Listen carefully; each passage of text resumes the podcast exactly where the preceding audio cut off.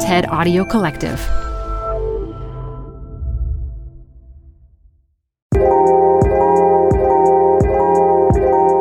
When we think about tech and tech entrepreneurs, we tend to think about places like Berlin, London, San Francisco, Singapore, and Shanghai, cities and urban areas where tech is built and woven into the fabric of daily life. But tech innovation doesn't exist just in cities. As coder, writer, and author of Blockchain Chicken Farm, Xiaowei Wang explains in their 2021 talk, innovation also happens in rural areas improving farming, boosting livelihoods, and connecting rural business owners to consumers all over the world.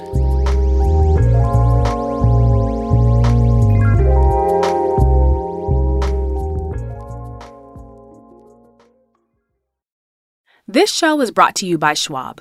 With Schwab investing themes, it's easy to invest in ideas you believe in, like artificial intelligence, big data, robotic revolution, and more.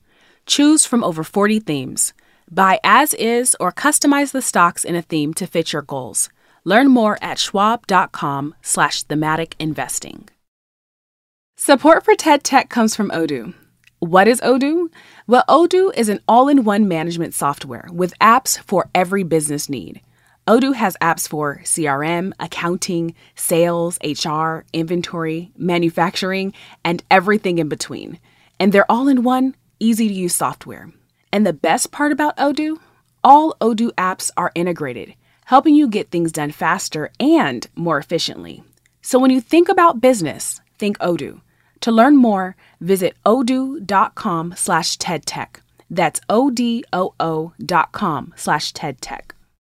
Canva presents Unexplained Appearances. It was an ordinary workday until... That presentation appeared out of thin air. Also, it's eerily on brand.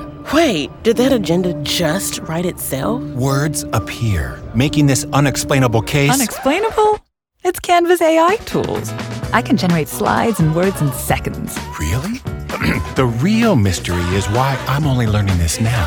Canva.com, designed for work.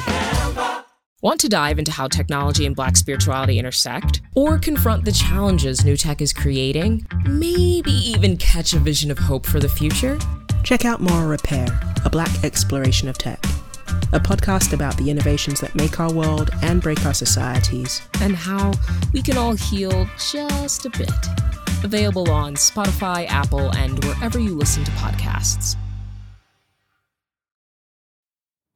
So, what you're seeing here are pearl ponds in rural Zhejiang.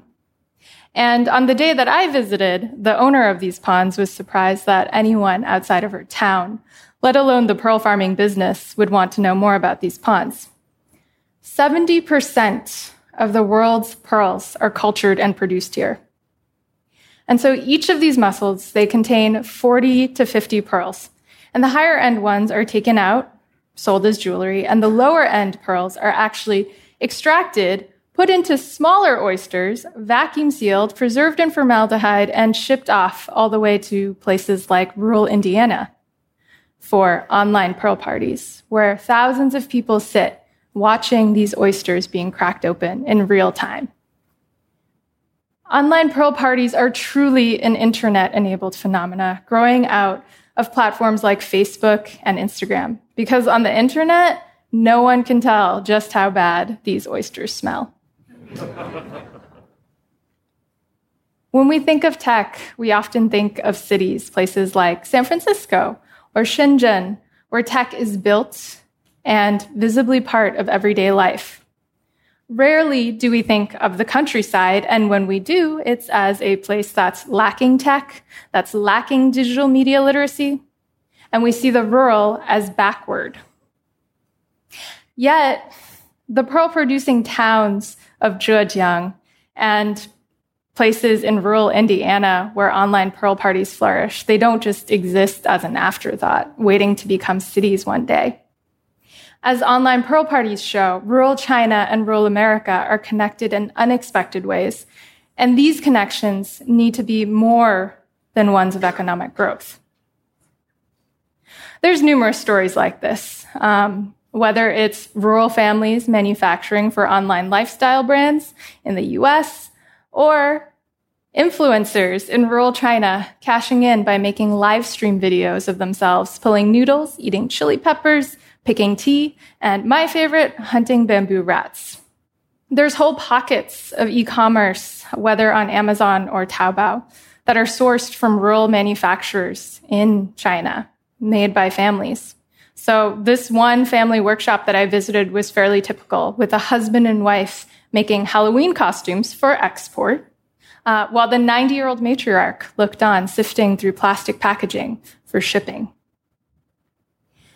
And across the US and China, I've seen similar dynamics rural areas becoming home to data centers, e commerce warehouses, rare earth mines, and also top down entrepreneurship initiatives like this free range chicken farmer that I met who was using chicken biometrics tracking and blockchain to improve supply chain transparency. At a larger scale, rural areas are connected through global market forces, whether it's soybeans grown in Brazil shipped all the way to industrial hog farms in southern China, or America's biggest pork player, Smithfield, being acquired by a Chinese pork company. And even the process of hog farming itself is becoming high tech. NetEase, one of the world's largest online gaming companies, now has its own hog farms, and Alibaba, the internet giant, is now partnering with farms to use AI and computer vision in order to create a highly optimized pig. Because the idea being AI and computer vision will help scale up pork production to an unprecedented level, meeting the demands of a rising middle class. So, what happens when tech and the countryside intersect? Well, in my travels, I've talked to owners of large farms who see their work as one of inputs, outputs, land value, and land ownership. I've also talked to small farmers who frame their work as one of ecology and stewardship, that their land is a place of relations. It's exactly this ecological framing that reminds us that to see and understand the countryside is a crucial part of moving towards a more livable future for everyone. Because the tech that we imagine as urbanites to be solutions, things like online coding classes for farmers or, you know, factory work in cities, all of these are still framed as one way relationships with tech supposedly benefiting rural areas. But when we think of something like AI farming pigs at an unprecedented scale, or small farmers turning their land into pearl ponds, it's not because tech has found a solution. These small farmers turn their land into pearl ponds because they can't compete at a global scale against industrial farms who are using automation, chemicals, and pesticides.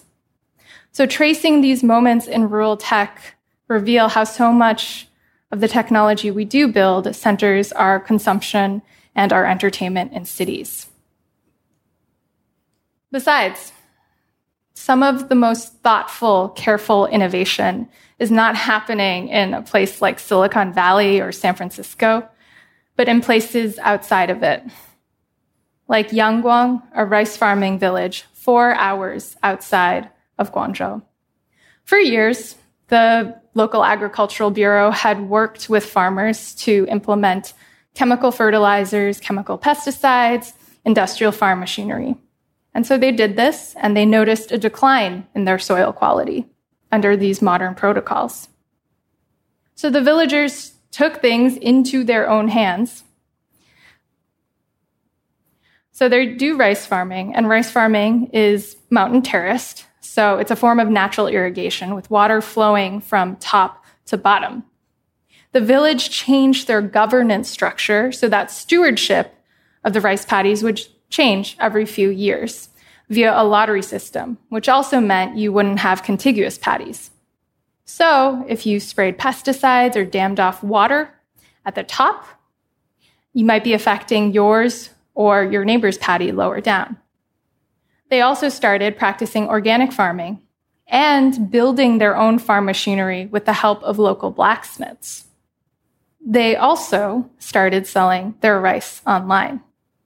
And while tech helped this village steward their land, it was really people, not tech, at the helm of decision making. And so it's exactly this approach, without boundaries, without ambitions to scale, that reminds us of the humility in innovation, its ability to change political and social structures. We have to see the tech that we build as affecting a set of relations, ecologies, and environments. Because innovation in this village is literally an ecosystem. One that doesn't scale across thousands of users, but across the spectrum of time, regenerating the soil and community ties from one planting season to the next. And for that, you don't need a legion of engineers, millions of users, or VC funding. Thank you.